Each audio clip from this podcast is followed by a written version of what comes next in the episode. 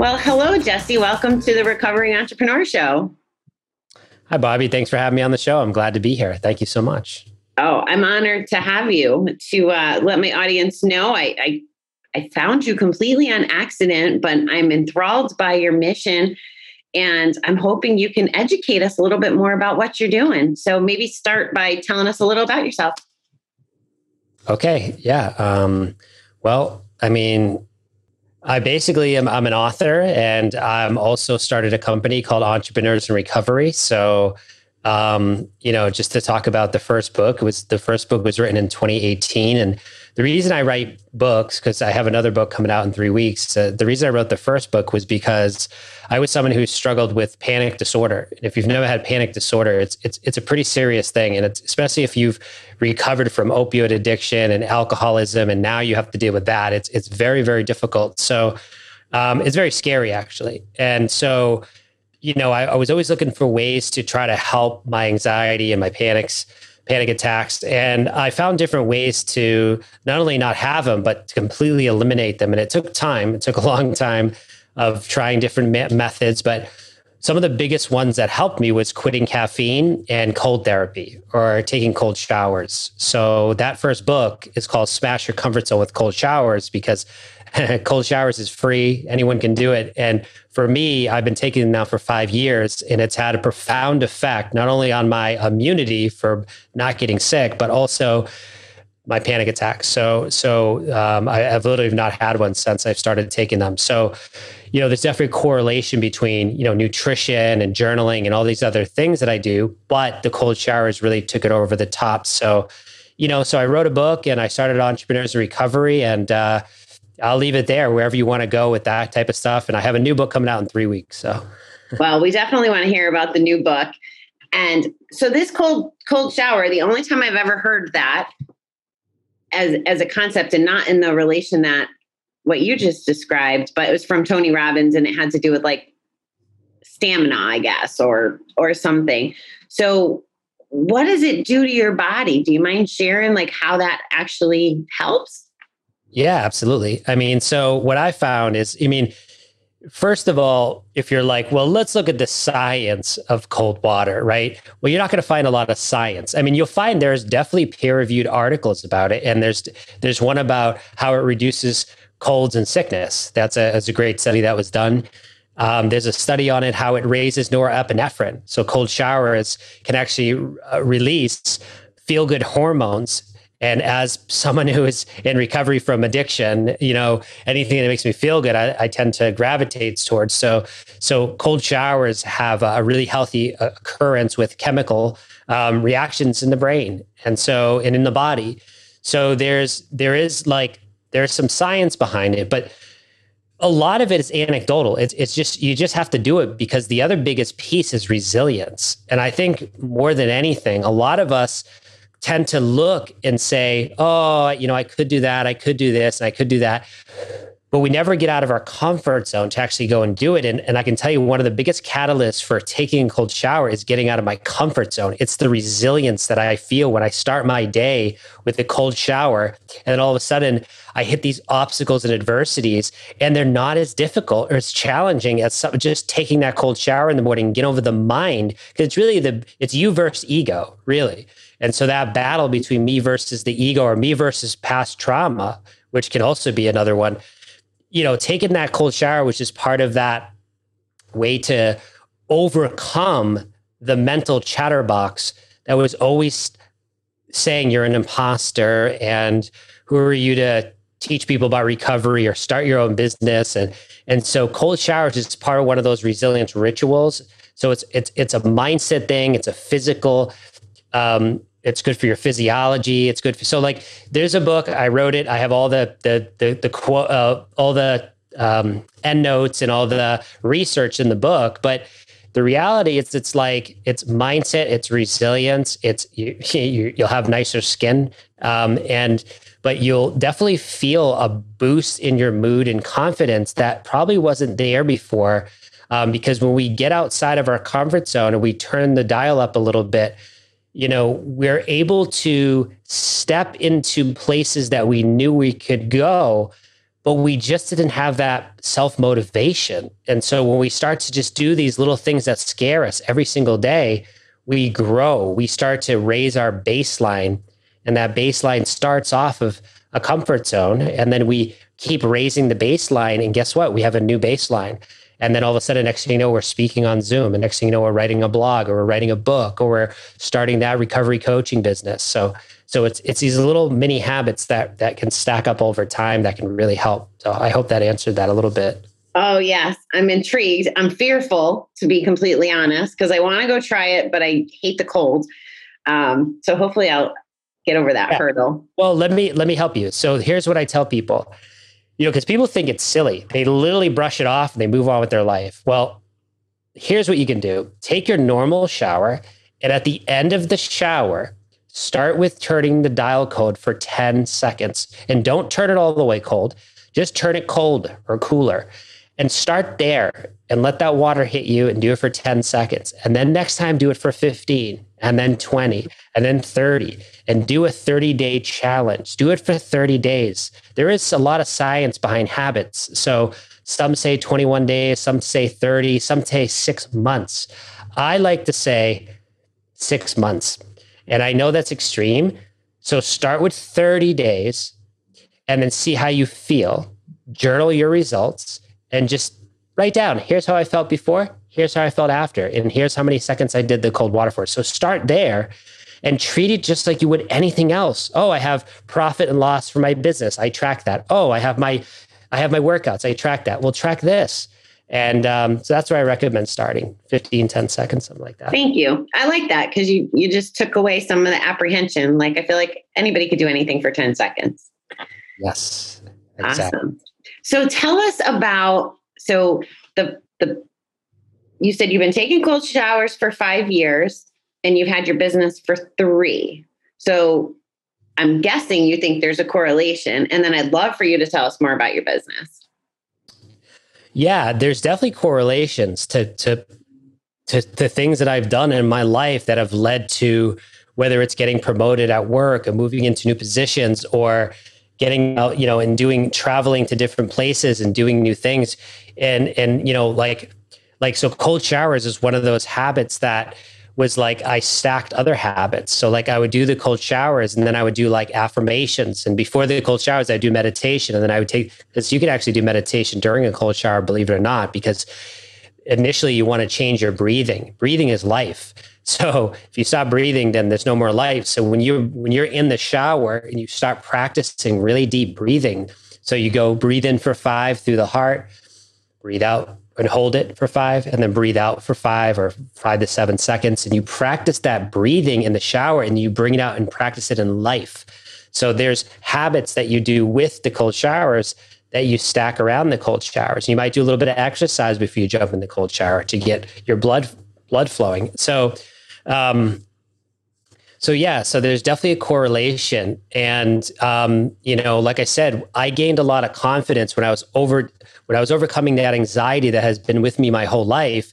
You gain some confidence there, so I, I gained some confidence to, to make some moves at work to get promoted, and and as I got promoted, it, it got me to a place where I I I hired a life coach, and then eventually I got around some mentors, and these mentors were entrepreneurs, and there was a strong seed planted in me. And I said, you know what?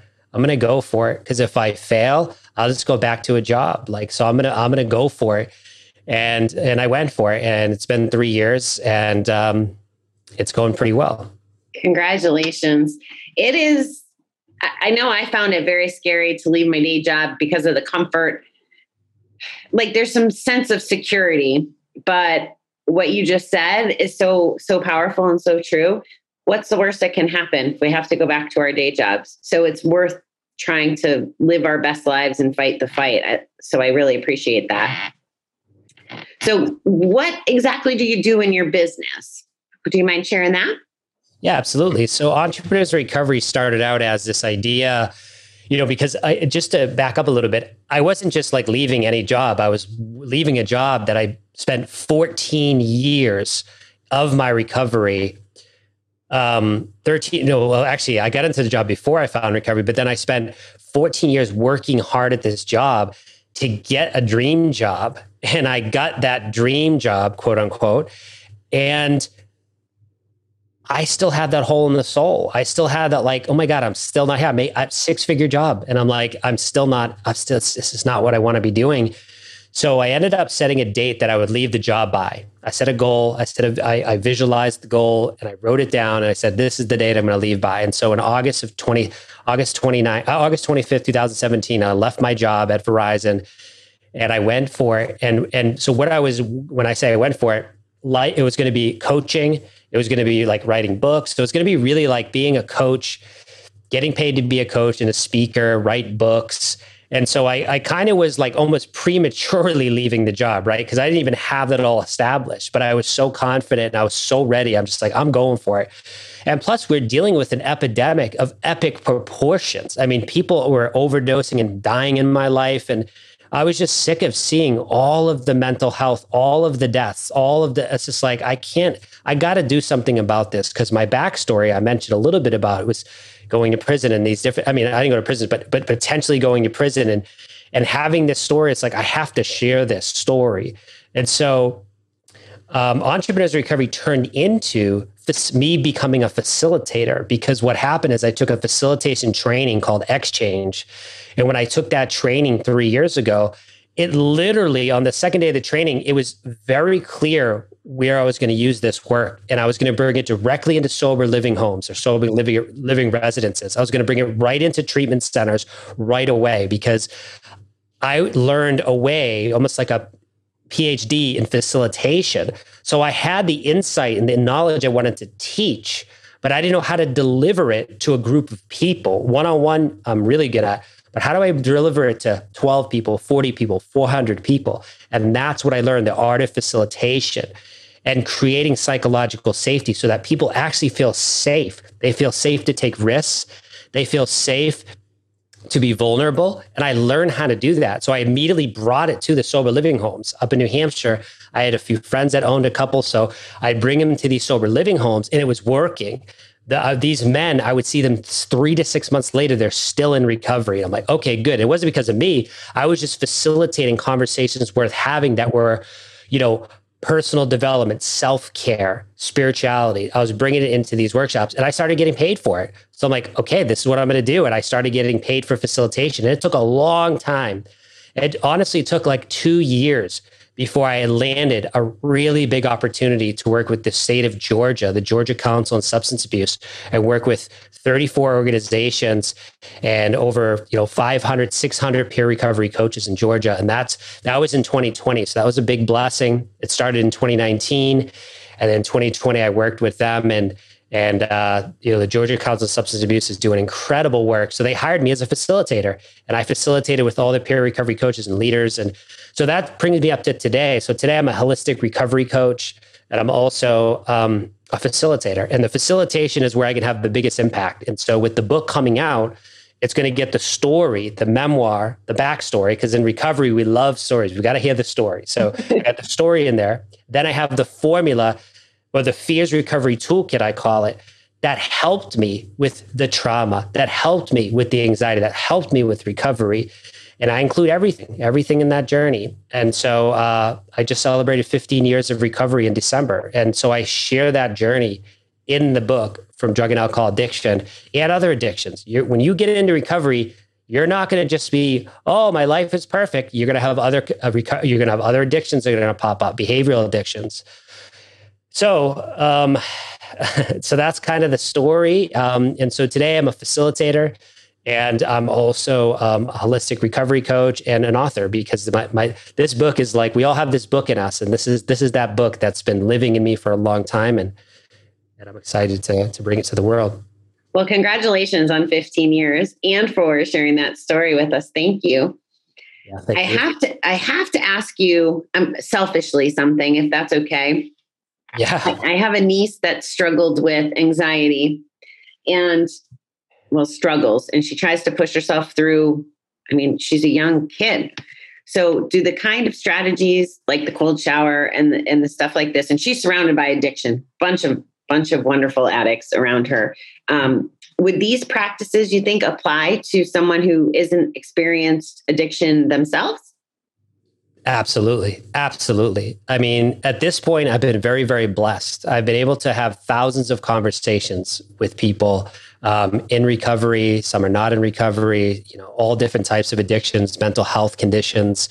And I can tell you that I've had people reach out. Uh, I had someone reach out to me recently because I am I am open about my recovery. I don't hide it. I mean, you can go to my social media. I don't have a big YouTube channel or any of that, but I am starting to put more content out there. You'll hear me. I'll talk about my story, I'll, my arrest. I'm, I'm very open about anything, and so I, I bring it to the table. So I have people reach out to me I don't know from different parts of the country, and this one gentleman who was addicted to crystal meth living in Louisiana, and that there was a storm that came in 2020, a powerful storm. It knocked out the power, knocked out the cell phone towers. It was it was a disaster. And he somehow messaged me on Facebook, and I look at all my messages. So I looked at the message, and I was like, he was basically just reaching out for help. And he said, "What can I do? I can't go to meetings. There's nothing here for me." Like, and he wasn't kidding. Like it, the storm knocked out like the normal you know, going to Zoom meetings and all that stuff. Like, so I said, here, do this. I want you to tomorrow morning, because he he had tried meditation before. I said, I want you to get up tomorrow morning. I want you to do five minutes, five minutes of meditation. And when I say meditation, don't make this woo-woo. Just go ahead and breathe for five minutes deeply into your heart. Breathe in for five into the heart, hold it for five, and then breathe out for five, right into the heart. And you can close your eyes. You can put your hands on your heart if you want, and just keep doing these heart centered breaths for five minutes. Then what I want you to do is just write down in a journal. I want to write, I want you to write down your intentions for the day. My intention is to be strong. My intention is to be resilient. My intention is to be whole. My intention is to stay sober, whatever. Write it down. And then I want you to write what you appreciate about yourself and about others. I want you to write that down in a journal. And then I want you to take a cold shower. And I don't want you to take a straight cold shower. I just want you to take your normal shower. And then I want you to turn it at the end. I want you to turn it cold. And that's all I want you to do for me. Just do those simple habits and then check in with me. Well, I heard back from a couple weeks later and he's like, Hey, thank you so much. I've been meditating. I got back into trans- transcendental meditation. I've been sober. I'm still taking the cold showers and he's still sober today.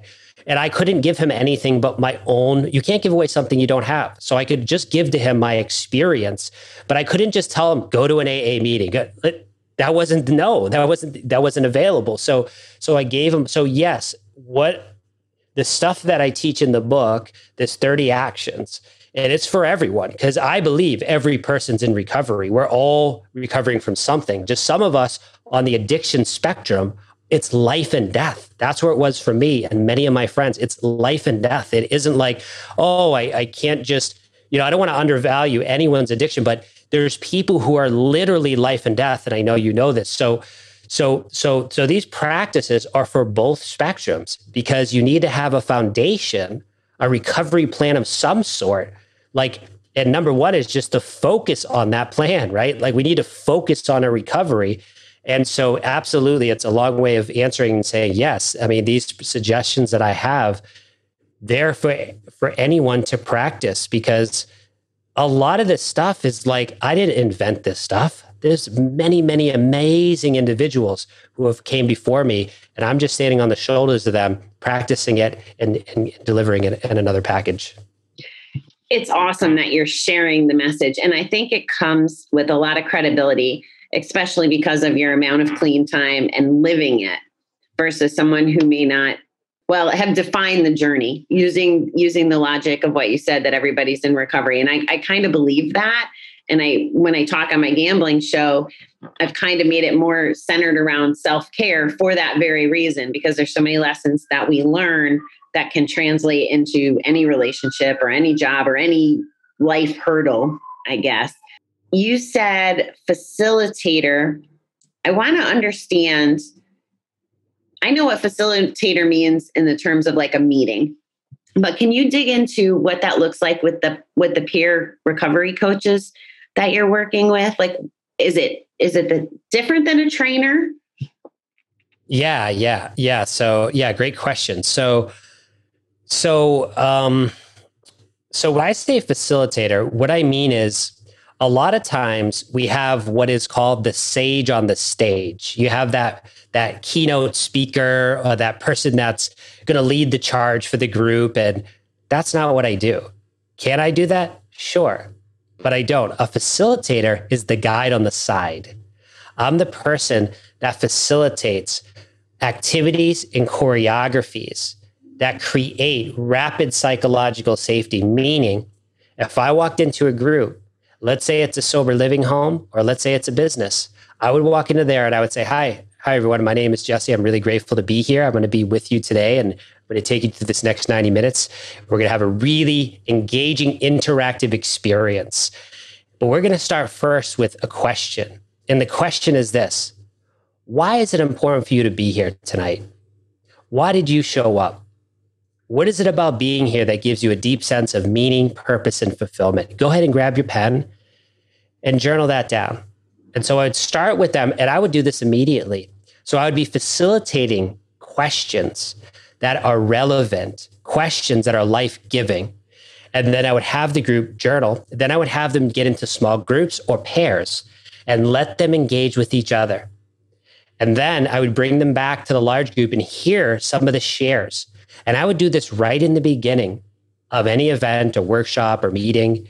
And then from there, we would get into some things I might be able to, you know, share insight or teach, but then we we would go back to asking them one of those high point questions or resilience questions. Uh, one question I love to use in addiction recovery, mental health recovery is when is there a time in your life when you've overcome some type of obstacle, some type of hardship or challenge?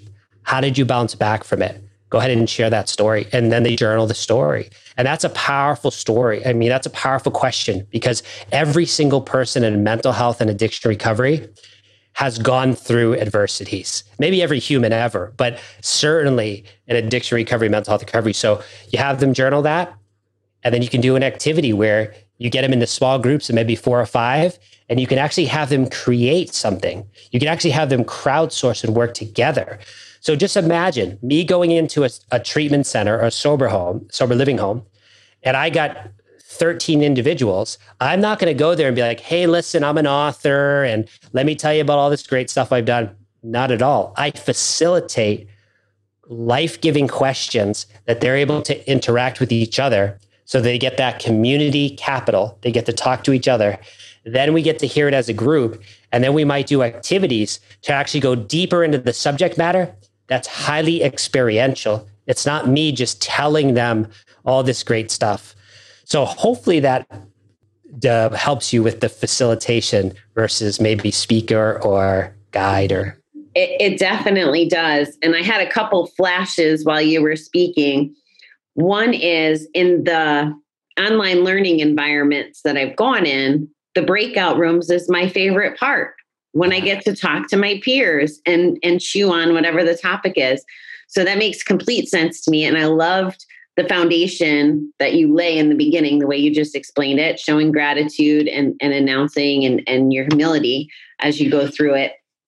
And then I was thinking about Zumba conferences that I've been to, and they do the same thing. They break us down and we dance in groups. And I'm not a confident dancer, I don't have the rhythm, but I go and I try to learn and I show up. So I can see from a from the perspective of it's so uncomfortable to talk about this stuff especially newer in recovery, right? Not that it's a judgment thing, but it's really uncomfortable to talk about the dirty laundry. Yeah, and the, and the key to that is it's how you actually show up yourself. So everything matters. So when you show up to a group, how is your energy? How's your how are you doing? You know, so so when you run a group, people pick up your energy. I, I especially pick up energy. I'm an empath. So I, I, I go into any group my whole life since I was a kid and I pick up the energy immediately. So, but anyone, even if whether or not you're a highly sensitive person, you, you pick up the facilitator's energy. So the first thing you have to start with is you, your mindset. You're getting into the right state, getting into your heart before you come and ever walk in front of a group of people. Get yourself right. Maybe do a meditation, do whatever you have to do to get you in that state, then show up for that group. Because when I'm in front of a group, especially in addiction recovery, it's life and death. There's some of those people that I will never see again. I can tell you, I've facilitated a lot of workshops, and a lot of those people are no longer here.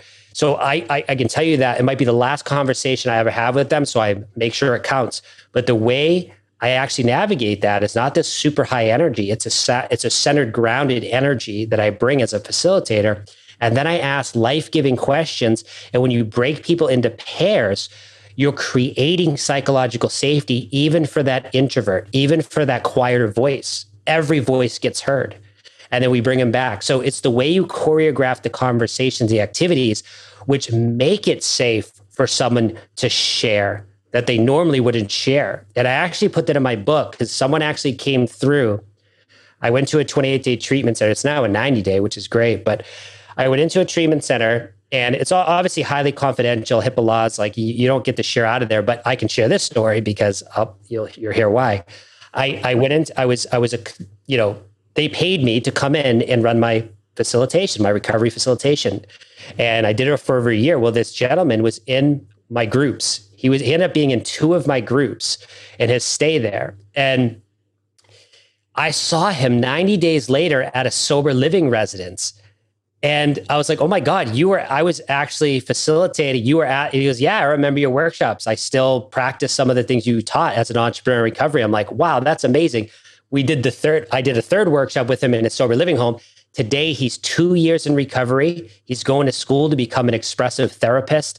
So I share that because it matters. Like what we do for our own lives and our own selves as people in recovery matters because then we get to show up for others. And me, I'm really blessed to have the facilitation training to be able to create these conversations worth having. Now, you you don't get to every single time have everyone have the most ex- amazing experience. No, that's not what it's about. It's just you just show up as your best self. You choreograph that the best you can. And then you'll have these people sharing things they've never shared. And that's the one thing he said. He's like, I was in that treatment center. Um, he stayed in there for a little bit longer than the normal stay. And he said, I've never shared the way I shared in your groups because I felt safe to, to share. And so that's the key as a recovery facilitator is building that safety safety, safety, safety. So you you mentioned that some of the folks you may never see again, and I imagine that's pretty stressful and and hurts the heart and hurts the mind, especially if you're an empath. How do you manage that? I mean, I, I'm someone who self care is a necessity. It's not a luxury. It's not something, oh, I guess I'll practice this today. I had to do self care. When I first found recovery at 22, there, I, I, I was facing a seven year prison sentence. I was facing living with my mom um, and the stress of this, this impending case, the panic disorder, the car being repossessed, the debt, all of this, all of the tornado that I roared through everyone's lives in addiction, now being in early recovery and having to really take self care serious. Self care is sacred.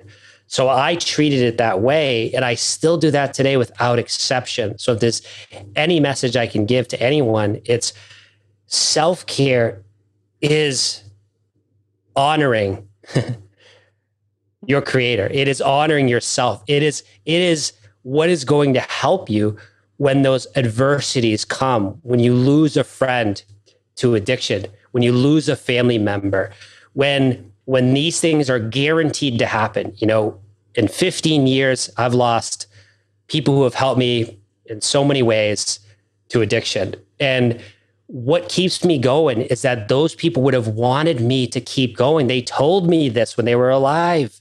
So I'm just honoring each of those lives by living my purpose. So that's what keeps me going is the self-care, sharing it with close people that are very close and I feel safe to share with. And then living with purpose and knowing that they would want me to continue this mission. And so that's what keeps me going. Love that. I I have to I guess I'm supposed to have a nice flow to this interviewing stuff, but my questions just show up how they show up. So bear with me.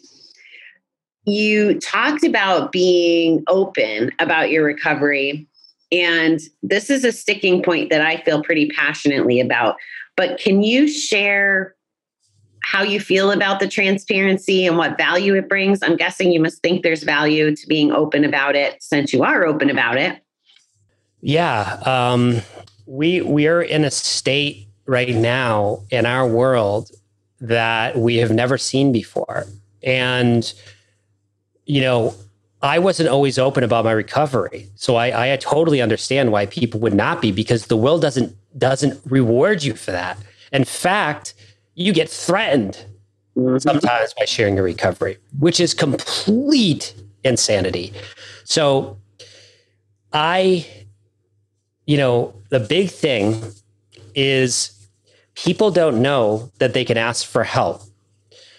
And so, if I'm someone who's sharing my story authentically with the world, I'm able to help that person that is suicidal, that is struggling with addiction. How else would they receive that message? Is it on the news? No. Is it in the newspaper? No. Is it on social media? Not if you don't follow people in recovery.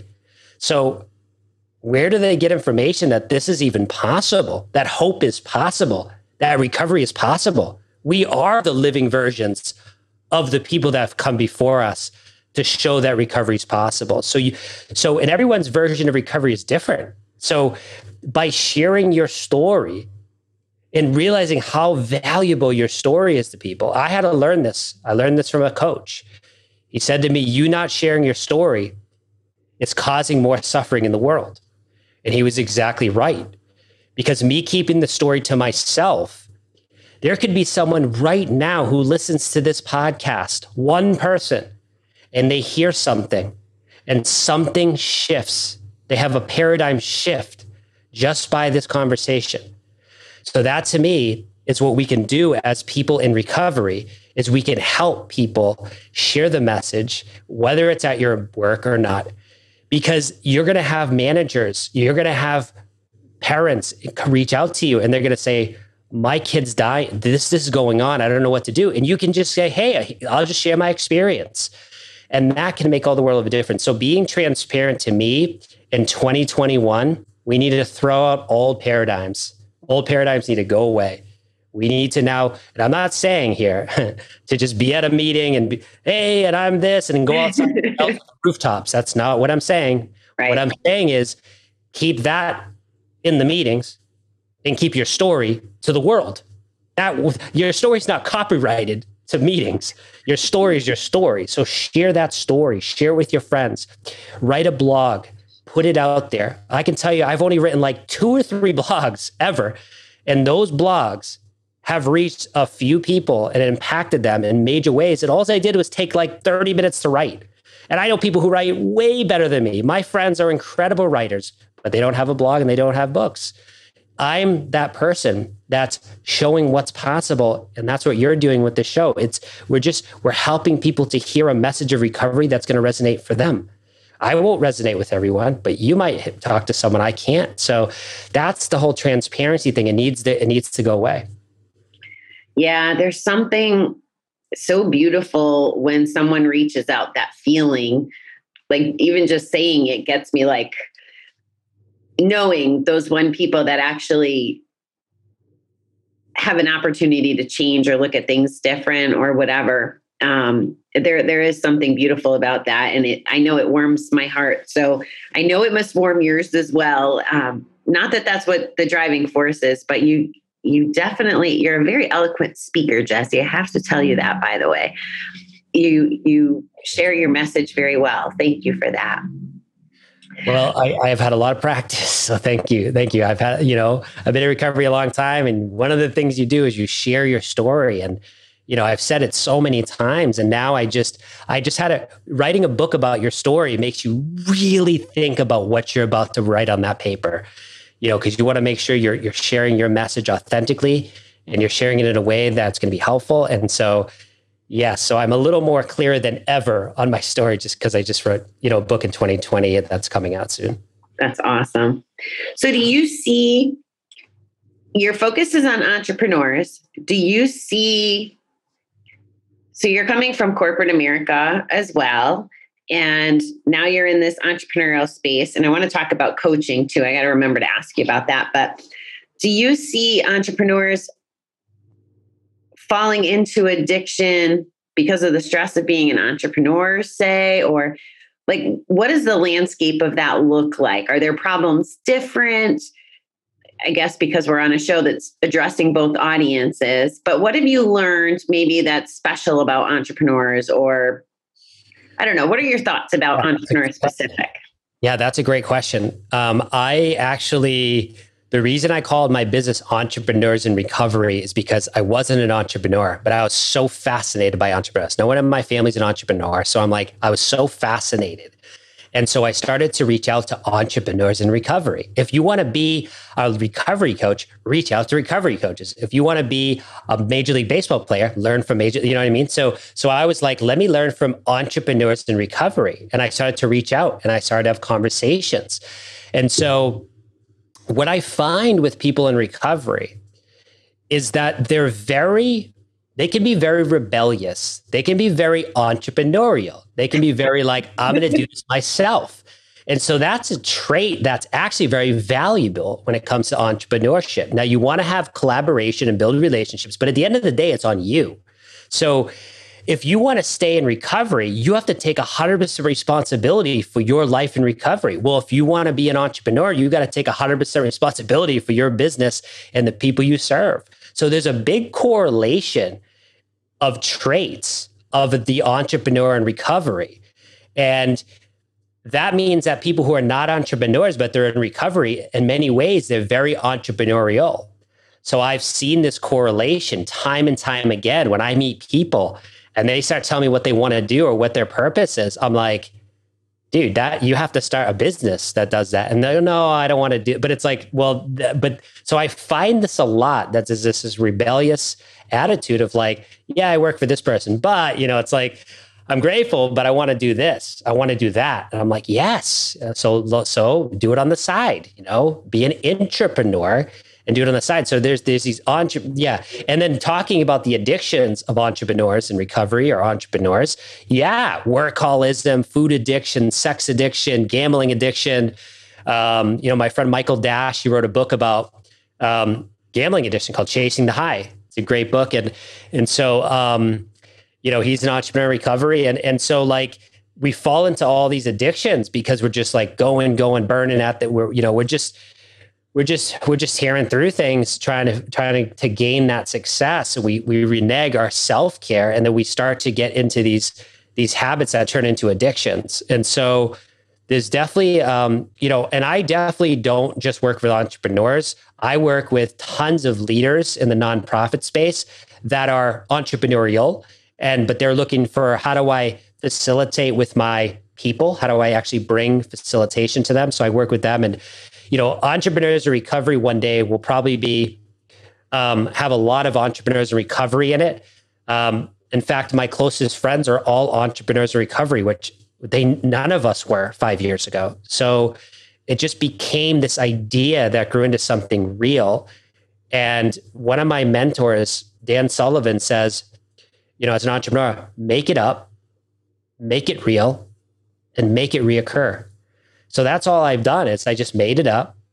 I made it real and now I'm living it and it's working. And it took a lot of, you know, there's a lot, a lot of obstacles. But at the same time, I really believe just from my experience that people in recovery, and I'm talking mental health recovery and addiction, they're entrepreneurial in many ways. When they start to like go at it, they're like, yeah, I want to create that journal, create that jewelry, create that art. I'm like, oh, cool. You know, that's, that's, and they want to get paid for it, you know? So I'm like, good for you. And um, so I just, that's what I found in my journey. You gave me so much hope because I actually, I was in a meeting last week and it it stuck with me. I'm, I'm trying to let it go, but I had the first person that knew about my objectives and my long term, my dream, I call it. And they're like, you're doing too many things. And, and it's like, it's not possible. It was the first person to shit on my dream. And a lot of people know about it because they, I, I'm sure some of them think I'm a little crazy because it's really bigger than most people can imagine, which is exactly what you said you did. You you knew what the finish line was. The how doesn't matter as much. You, you figured out and the universe delivered what you needed to continue to grow.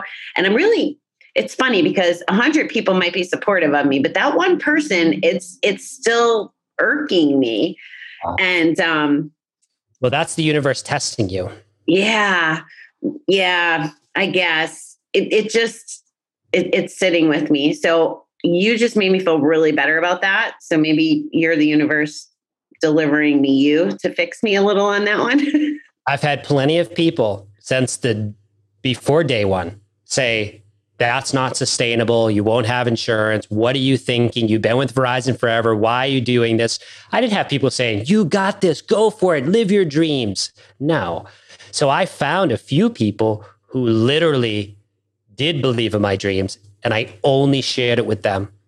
And that's very, very key. I only shared my vision and dreams with them and no one else. Not family, not friends, only certain friends and certain people. And that's it. And it was very private. And when I made the move, people were like, whoa. Even Verizon was like, whoa. So, you know, and I could have failed. You know, I could have, and I did fail in some ways, but I'm resilient and I'm a recovery warrior. And I've been through so much that whatever this entrepreneurial journey is going to throw at me, no problem. And that's how we have to treat this that we can use our adversities as strengths so that when we start to get, how am I going to pay my bills? How am I going to feed my family? How is that going to happen? You trust. You trust. You make a plan. You, you, you act on that plan. And if it doesn't work, you ask for help. You pivot. You reach out to a coach. You get a mentor. And so that that's so that's what happens. And when people come in your life, I've had it my whole life because, like I said, I'm I'm an I'm a highly sensitive person. So I confused that as a child as being shy. So people would constantly say, You're so shy, you're so shy. And I had a million things to say. It was because I was always observing as the empath. I was always taking in and observing and absorbing. And sometimes to a fault because I didn't know that I even had that. I didn't know I had that ability. But once I learned what it really was, that it was a superpower, I started to use it for my as a strength. And, it, and that's how I was able to really help people, work with people through therapy, work with people with coaching, all these different ways. But people are always going to be put in your path. I got a, I have a book, okay, called Smash Your Comfort Zone with Cold Showers. It's been on Amazon for two years. And I got my first one star review recently. And if you're listening and you have that one star review, thank you so much because those are gifts. Because instead of reading and going, well, they didn't even read my book, who is them? Which was my first ego response. But after, I was like, you know what? This is a, the greatest gift, this review, because it shows me what's still unhealed in me.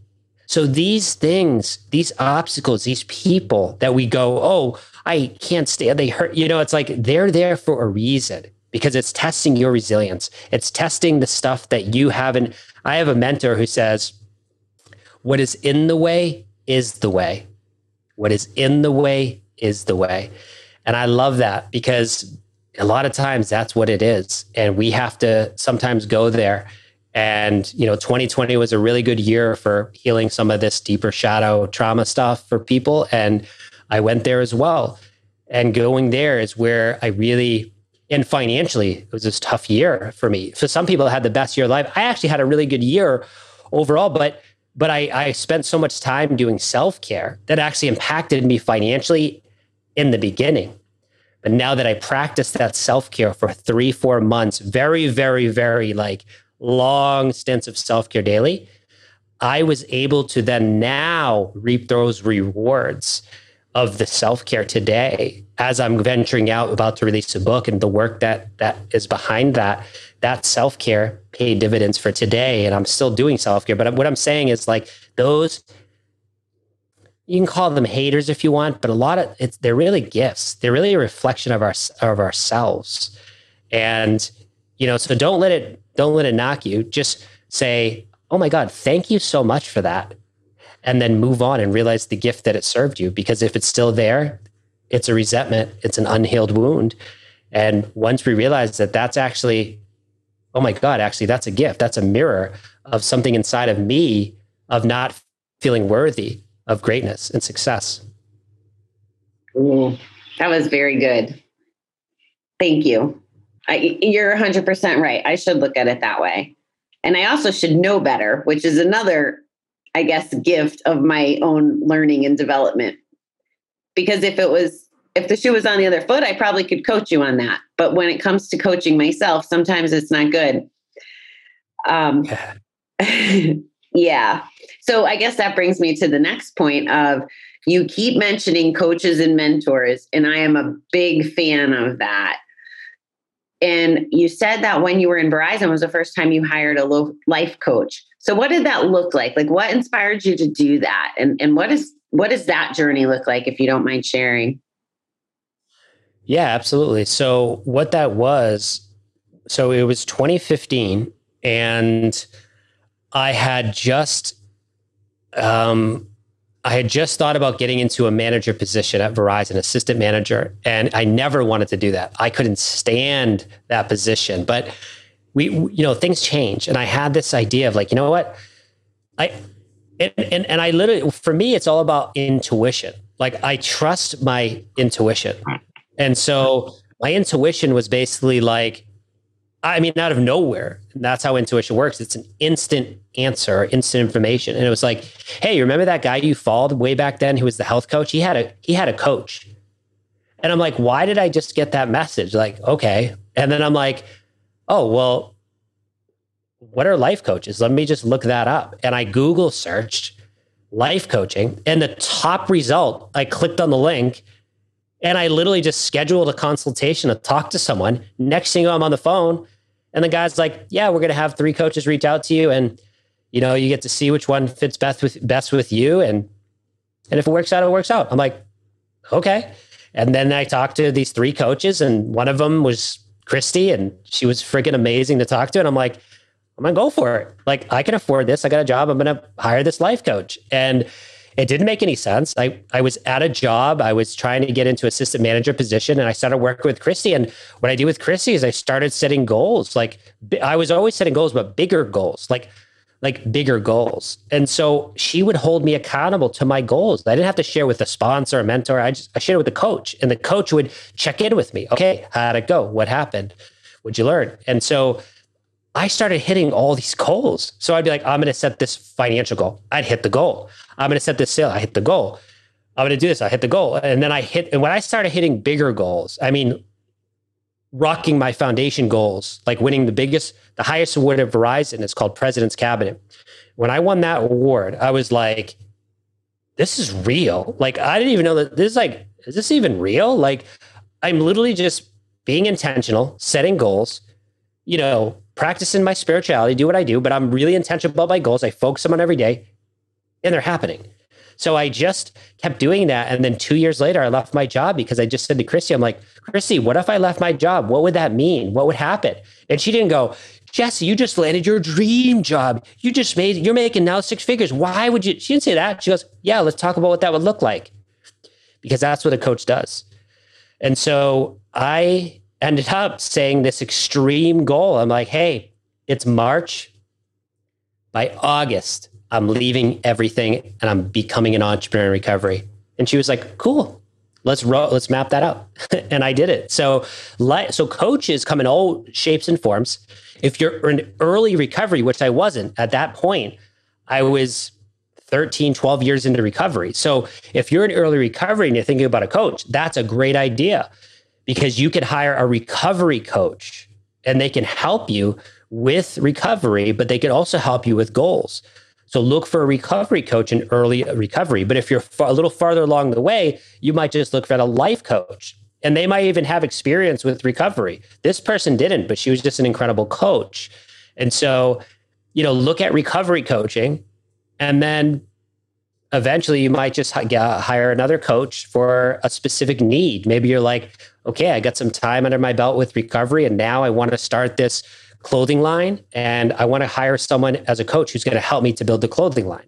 So you hire coaches specifically for what you're needing. And if in the early days of recovery, look at recovery coaches, because that's just an amazing, really expanding uh, um, um, segment that's really getting big and it's it's really amazing. And I'm part of a coach training company called the International Association of Professional Recovery Coaches. And so if someone wants to learn more about that and they want to hire a coach or you know just reach out to me, I can put you in touch with a coach there or whatever. So that's, that's the awesome. I, I want to call out well two things that you said. for for the folks that may not be addiction related listening but are in the coaching space because coaching is so so important. I think it's life changing which you kind of described too right? Career and all of that. But i like what that company or the that group of people christy's team from a business strategy it's brilliant to offer the clients three different people to choose from instead of it being this one man band that kind of you know it's their way. So i like that you get to shop for it in that model. So if there's people out there thinking about that i just thought that that was great. Yeah, and agreed. one of one of the ways you know how there's categories like faith-based entrepreneurs for example? So it's a lot of people that are you know doing it, it's a bucket. Sure. one of the things i love this because i never I, I, didn't know you existed until like a week ago. So I love that. I can That's see of social media. You just you just found me, and then you just reach out, and I said yes. It's so cool. I know it's beautiful. Nobody has to be a stranger ever. Um, but I was saying in in some of the classes that I was getting coached in, I want this category to be a recovery i want recovering entrepreneurs to be a category like and fall off the mouth the same way that faith-based entrepreneurs is a thing. I want recovery-based entrepreneurs and you're already doing it. So i think that that's just awesome. I do have i do have a question about your actual journey. Did you start with 12 steps or like what did your recovery look like if you don't mind sharing like what were your, some of your strategies like i understand uh, the self-care and all that stuff that kind of comes a little later but in the beginning when we're white knuckling it and like just trying to not do the thing what did that look like for you yeah so to just bring it back to t- being 22 again i was so I didn't just go lightly. I, I got arrested. so I got arrested with federal charges. And so when that happened, the judge and the pretrial probation officer said that you have to go to meetings as part of the deal. So I was court ordered to go to meetings. So they handed me a paper and they said, you got to go to these meetings. And so that's what I did. But I had a therapist too that was court court ordered therapy. And so I went to this drug and alcohol therapist. I also ended up getting a mentor too.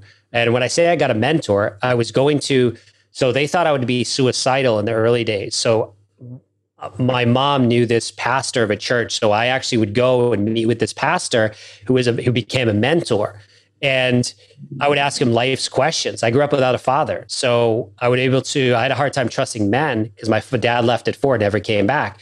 So when I had this man in my life, sharing and and being a mentor, I that was huge. So I had this therapist court ordered therapist. I had this mentor, and I also had these meetings I had to go to. it wasn't an option. So I'd have to get the paper signed, show the pretrial probation officer. Well, what started to happen is I started getting active in those meetings, right? I started to make the coffee, I started to do everything I could. And I also, um, you know, was doing all these habits. And that's what's really key to this. Like, I was doing self care right away. Like, I was in bad shape. if you saw me 15 years ago, like most of us when we first came in, I was in bad shape. So I was journaling every day. I was repeating affirmations because my anxiety and panic attacks was so severe, I didn't know how to stop them. So I thought maybe my words, powerful words, would stop them. And so that was the prescription for my recovery was those things in the early days. And eventually when I found out I wasn't going to prison, then I, you know, I, I already I got back into school too because I flunked out of school. I went at 18, and that's when addiction really took over. Well, it was it was a rough go at 18, and then I flunked out of school. I went back to school and I started to take courses and psychology. And it took me nine years to get my degrees and but it's it's it's all good. It was all part of the journey. Um, but that's what it was like in the early days. Those those habits and practices, which I talk about in detail in my book, because I didn't want to just be like, here's the entrepreneur's recovery guide. Like that's not what I'm here to do. I'm here to help that person who's one week uh, from shooting fentanyl. I'm, I'm here to help that person who's just getting over pornography addiction. Like I'm here to help people who are getting over panic disorder. This is a book that is giving you exactly what I did step by step. And that's what I wish I had. I wish someone had given me that book You know, would I have read it in the beginning and it would have been really profound? I don't know, but eventually it would have been. Yes, at like nine months or a year, yeah, a book like that would have really helped. So I just I'm just filling a gap that I wish it was there for me um, with these things that I learned. So you don't you keep mentioning lots of addictions. So you're not tied to just drugs and alcohol per se. It sounds like you touch whatever behavioral and substance abuse. Am I clear on that? Yeah, and mental health. Yeah, absolutely. Great. That's awesome. Is there anything I'm forgetting to ask you that you'd like to share? No, I think you've asked incredible questions. And I've been on a lot of different shows and podcasts, and you ask questions no one's ever asked before. So the way you're doing this podcast and the way you're asking questions, continue to do it like this because I said things I've never said in the way I said them because of the way you asked, especially about the entrepreneur questions and stuff and the way you frame those. So no, I think I think we're pretty complete actually. wow, thank you. That's a huge compliment. Whatever shows up is what falls out of my mouth. Is kind of how it happens. Like you said, that intuition. And yes. and you're a great guest that just like I said, I'm I'm just so fascinated and honored that you that you responded. Like you said, you answer your messages and you answered timely and were so easy. So I know that you're all in. You're not just a talker, you're in action and and your your story is so profound and I I can't wait to help you blow up your book. I'll I'll be shouting it from the rooftops.